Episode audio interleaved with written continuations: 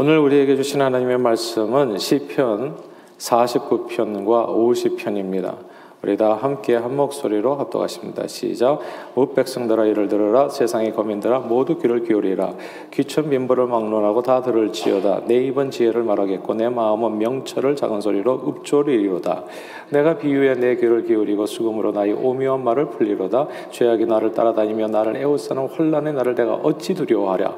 자기의 재물을 의지하고 부유함을 자랑하는 자는 아무도 자기 형제를 구원하지 못하며 그를 위한 속전을 하나님께 바치지도 못할 것은 그 그들의 생명을 속량하는 값이 너무 엄청나서 영원히 마련하지 못할 것임이니라.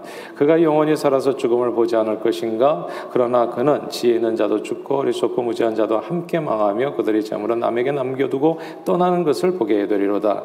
그러나 그들의 속 생각에 그들의 집은 영원히 있고 그들의 거처는 대대에 이르리라 하여 그들의 토지를 자기 이름으로 부르도다. 사람은 종기 하나 장구하지 못하며 멸망하는 짐승 같도다. 이것이 바로 어리석은 자들의 길이며 그들의 말 말을 기뻐하는 자들의 종말이로다 셀라. 그들은 양같이 소홀해 두기로 작정되었으니 사망이 그들의 목자일 것이라 정직한 자들이 아침에 그들을 다스리니 그들이 아름다운 소멸하고 수월이 그들이 거처가 되리라. 그러나 하나님은 나를 영접하시리니 이러므로 내 영혼을 수월의 권세에서 건져내시리로다 셀라. 사람이 치부하여 그의 집에 영광에 더할 때 너는 두려워하지 말지어다. 그가 죽음에 가져가는 것이 없고 그의 영광이 그를 따라 내려가지 못함이로다. 그가 비록 생시의 자기를 축하하며 스스로 좋게 함으로 사람들에게 칭찬을 받을지라도 그들은 그들의 역대 조상들에게로 돌아가니 영원히 빛을 보지 못하리로다. 존귀하나 깨닫지 못하는 사람은 멸망하는 짐승 같도다. 아멘. 전능하시니 여호와 하나님께서 말씀하사 해돋는 데서부터 지는 데까지 세상을 부르셨도다. 온전히 아름다운 시온에서 하나님이 빛을 비추셨도다. 우리 하나님이 오사 잠잠하지 아니하시니 그 앞에는 삼키는 불이 있고 그 사방에는 광풍이 불리로다. 하나님이 자기 백성을 판결하시려고 위 하늘과 아래 땅에 선포하여 이르시되 나의 성도들을 내 앞에 모으라. 그들은 제사로 나와 언약한 이들이냐 하시도다. 하늘이 그의 공의를 선포하리니 하나님 그는 심판장이시미로다. 셀라. 내 백성아 들을지어다 내가 말하리라. 이스라엘아 내가 내게 증언하리라. 나는 하나님 곧 내 하나님이로다. 나는 내 재물 때문에 너를 책망하지는 아니하리니 내 번제가 항상 내 앞에 있음이로다. 내가 내 집에서 수수나 내 우리에서 수렴수를 가져가지 아니하리니 이는 삼림의 짐승들 들과 무산의 가축이 다내 것이며 산의 모든 새들도 내가 아는 것이며 들의 짐승도 내 것이미로다. 내가 가령 줄여도 내가 이르지 아니할 것은 세계와 거기에 충만한 것이 내 것이미로다. 내가 숫소의 고기를 먹으며 연소의 피를 마시겠느냐? 감사로 하나님께 제사를 드리며 지존하신 이에게 내 소원을 갚으며 환란 날에 나를 부르라. 내가 너를 건지리니 내가 나를 영화롭게 하리로다. 악인에게는 하나님이 이르시되 내가 어찌하여 내 윤례를 전하면 내 언약을 내 입에 두느냐? 내가 교훈을 미워하고 내 말을 내 뒤로 던지며 도둑을 본즉 그와 연합하고 가늠하는 자들과 동료가 되며 내 입을 악에게 내어주고 내 혀로 거짓을 꾸미며 앉아서 내 형제를 공박하며 내 어머니의 아들을 비방하는도다. 내가 이 일을 행하여도 내가 잠잠하였더니 내가 나를 너와 같은 줄로 생각하였도다. 그러나 내가 너를 책망하여 내 눈을 내 눈앞에 낱낱이 드러내리라 하시는도다. 하나님을 잊어버린 너희여 이제 이를 생각하라. 그렇지 아니하면 내가 너희를 찢으리니 건질 자 없으리라. 감사로 제사를 드리는 자가 나를 영화롭게 하나니 그의 행위를 옳게 하는 자에게 내가 하나님의 구원을 보이리라. 아멘.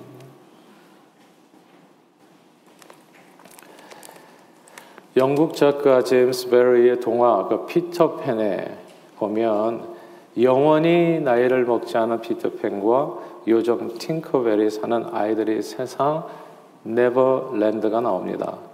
네버랜드는 문자 그대로 never land 어디에도 존재하지 않은 땅이란 뜻입니다.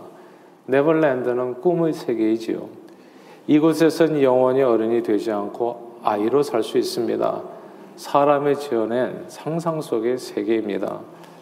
그런데 이런 상상 속의 세상을 꿈꾼 인물이 있었습니다. 그가 팝의 황제로 불리는 마이클 잭슨입니다.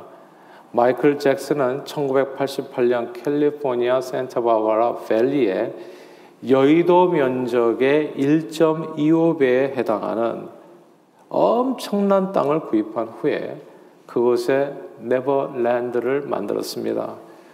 그곳엔 회전식 관람차, 롤러코스터, 범프카 등 24개의 놀이 시설이 있었고요.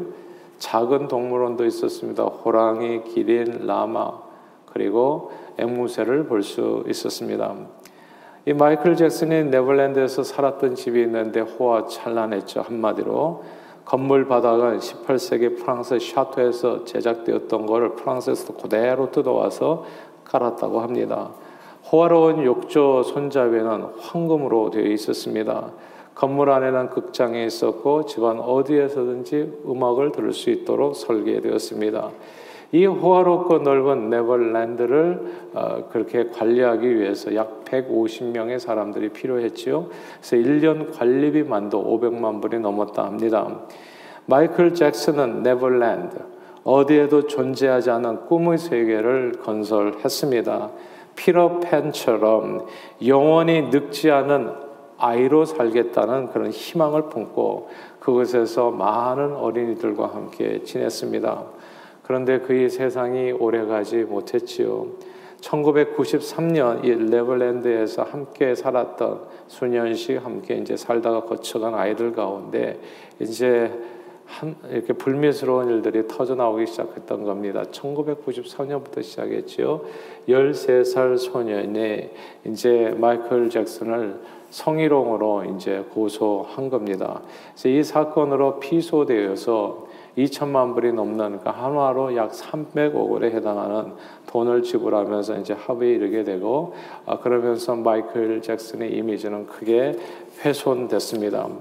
그 이후에도 최소한 15명의 성추행 어린이 피해자들이 나타나면서 늘 경찰이 들락거리는 이 네덜란드는 더 이상 행복한 장소가 되지 못했습니다. 마이클 잭슨은 2005년 네덜란드를 그래서 떠나게 되지요. 그리고 떠난 지 4년 후인 2009년 6월 25일 6.25 우리가 항상 기억하기 쉬운데 6 월 25일 LA에 있는 또 다른 마이클 잭슨의 그 자택에서 약물 과용으로 인한 심장마비로 사망했습니다. 향년 50세였습니다. 영원히 늙지 않는 사람으로 살고 싶어 했으나 그의 모든 부와 영광을 다 뒤로 한 채 죽어서 수월에 내려갔습니다. 참으로 허무한 인생이 아닐 수 없어요. 그렇죠? 아, 그러므로 오늘 본문에 시편 49편을 우리가 오늘 같이 말씀을 나누기를 원하는데요. 이 시편 49편에 보면 이 시편 기자는 자기 재물을 의지하고 부유함을 자랑하는 자는 어리석다고 말씀했습니다. 왜냐하면 계속 설명이 나오는데 49편에 비록 생시에 살아 있었을 때 자기를 축하하고 스스로 좋게 함으로써 사람들에게 인기를 누리고 칭찬을 받고 그리고 치부하고 부를 한껏 모으고 그 집의 영광이 네벌랜드 이 땅에 없는 것처럼 그런 땅을 건설한 것처럼 날마다 그의 영광이 더한다고 할지라도 오늘 성경 기자는 그렇게 얘기하는 거예요. 죽으면 아무것도 가져갈 수 없다.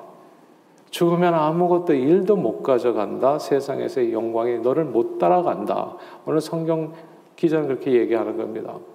그리고 이 단순한 사실을 자꾸 잊고 사는 사람들이 있잖아요. 깨닫지를 못하는 사람들, 깊이 마음에 새기지를 못하고 끝까지 붙들고 가는 사람들, 그런 사람들은 멸망하는 짐승 같다 했습니다. 20절 읽어볼까요? 49편 20절입니다. 49편 20절 시작 존귀하나 깨닫지 못하는 사람은 멸망하는 짐승 같도다. 아멘. 이 말씀이 비슷하게 12절에도 나오죠. 12절도 같이 읽겠습니다. 시작. 사람은 존귀하나 장구하지 못하며 멸망하는 짐승 같도다. 아멘. 존귀하나 오래 살지 못해요. 늙지 않고 평생 영원히 어린아이로 살기를 원하지만 그건 희망 고문이죠. 그런 건 없어요. 장구치 못하고 짐승 같다. 이 사실을 깨닫지 못해? 그러면 진짜 짐승 같다는 영혼 없는. 아, 자신의 종말과 죽음을 깨닫지 못하고 마치 이 땅에서 영원히 늙지 않은 아이처럼 천년만년 살 것처럼 부귀영화를 붙들고 사는 사람은 오늘 성경 기자는 얘기하는 거 그건 영혼 없는 짐승 같은 거다. 아무 생각 없이 살아가는 짐승. 아프리카 젊은 사자의 위용을 하실 겁니다. 감히 그 앞에 설 수 있는 짐승이 없습니다. 그러나 그 젊은 사자도 나이 들어서 늙고 병들면요. 정말 죽기만을 기다리는 따분한 신사가 되죠. 늙은 사자 본 적 있습니까? 진짜 비참해요. 그러다가 죽어요. 이 짐승 같다고 깨닫지 못하는 그러니까 자기가 죽을 것을 깨닫지 못하고 사는 사람은 짐승 같다. 이 땅에서 부와 영예와 인기를 누리는 것이 다 순간이요. 영원하지 않은데 그걸 마치 영원한 것처럼 알고 사는 사람은 아프리카 젊은 사자와 별 다를 바 없는 마지막을 맞이하게 된다. 짐승같이 죽는다.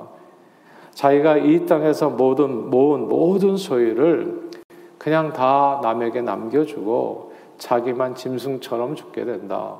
그 말씀이에요. 오늘 본문 10절입니다. 10절 한번 읽어볼까요? 49편 10절 같이 읽습니다. 시작. 그러나 그는 지혜 있는 자도 죽고 어리석고 무지한 자도 함께 망하며 그들이 재물은 남에게 남겨두고 떠나는 것을 보게 되리로다. 아멘. 재물은 남에게 남겨두고 떠나게 되는 것을 본다. 정말 이게 그렇지 않아요? 마이클 잭슨이 건설한 네벌랜드 그 네벌랜드는 잭슨 사후에 매물로 나왔어요. 영원히 자기 것이 안 돼요. 그 위대한 어, 건축, 그, 그 뭐지, 위대한 그 정말 여의도 1.25배나 되는 그런 엄청난 그런 아름다운 세상을 만들었는데 그게 자기 게 아니에요.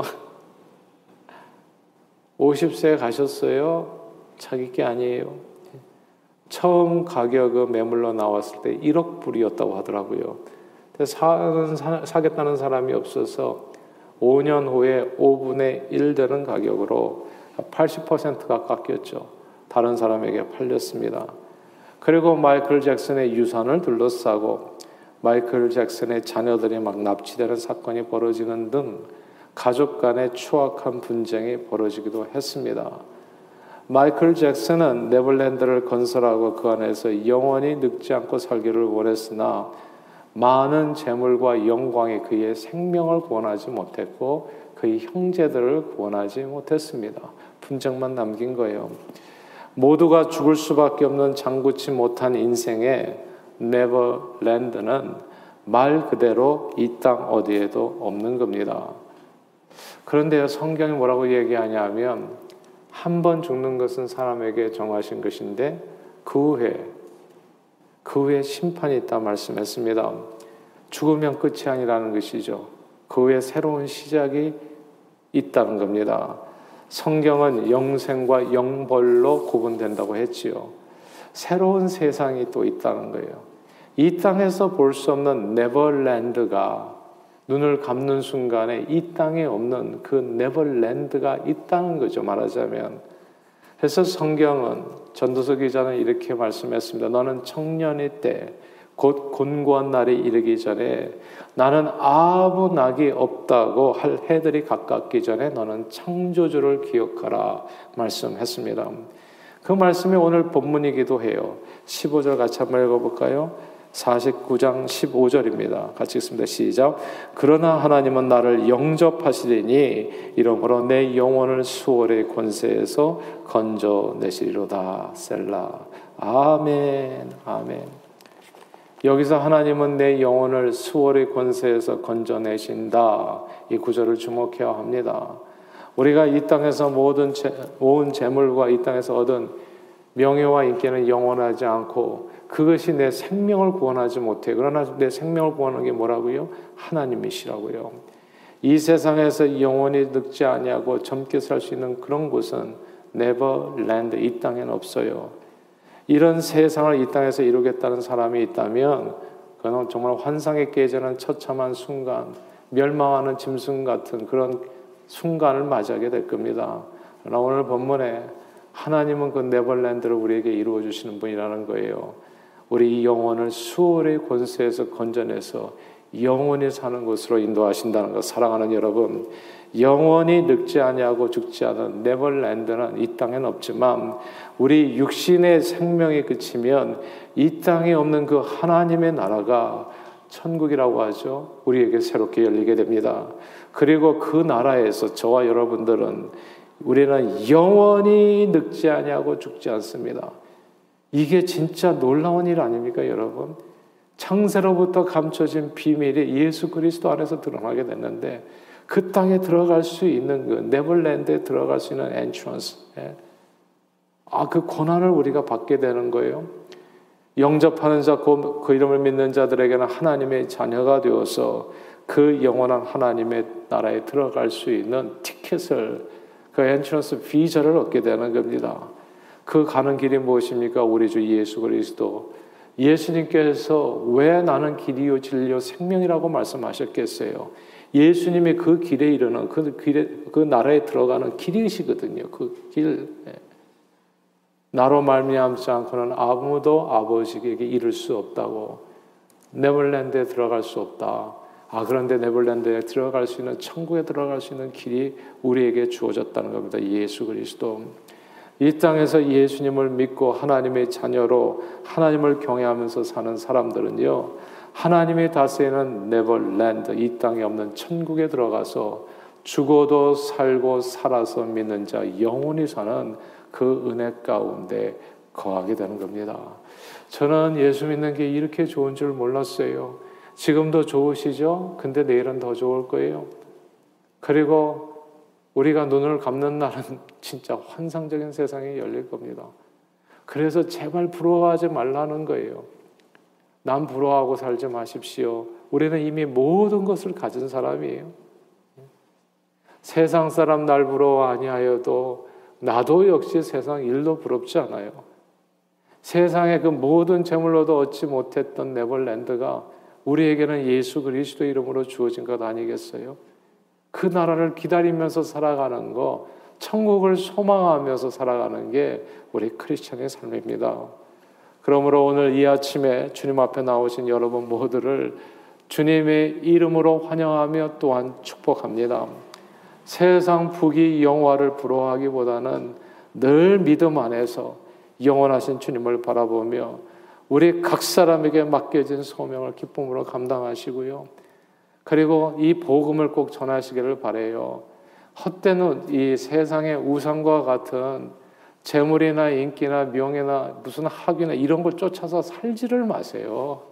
예. 그런 건 일도 중요한 게 아니라고. 우리 다 살아봤잖아요. 뭐가 중요하냐고 도대체. 예. 정말 한 번도 빠짐없이 예수 믿음 안에 거하시고 주님께서 맡겨주신 사명 따라서 복음을 전하시고 1, 2, 3대 여러분 자녀 한 명도 잃어버리지 마세요. 세상에 헛된 것 쫓아서 살지 말아라. 그건 허무한 인생이다. 네벌랜드다. 이 땅에 없는 거다. 예. 그리고 네가 수고한 그 모든 것은 너 눈 감는 순간에 다 남겨주는 것이다. 그러나 예수 그리스도는 영원한 거다. 이 사실을 꼭 전해 주셔서 한 분도 빠짐없이 저와 여러분 우리 자녀들까지 마이클 잭슨이 그토록 구해도 얻지 못했던 네벌랜드 영원한 천국의 축복을 누리시는 저와 여러분 다 되시기를 주 이름으로 축원합니다. 기도하겠습니다. 하나님 아버지 멸망하는 짐승처럼 종기에 처할지라도 죽을 수밖에 없는 인생들, 이런 인생들, 멸망하는 짐승 같은 인생들을 불쌍히 여겨주셔서 아들 예수 그리스도를 보내주시고 누구든지 그 예수님을 믿는 자들에게 land, 이 땅에서 볼 수 없는 영원한 천국과 영생의 축복을 우리에게 선물로 주심을 감사드립니다. 늘 믿음 안에 거하며 주님께서 우리 각 사람에게 맡겨주신 소명을 기쁨으로 감당하여 영생의 소망 가운데 기쁨으로 천국을 향해 달려가는 저희 모두가 되도록 축복해 주옵소서 예수 그리스도 이름으로 기도합니다. 아멘.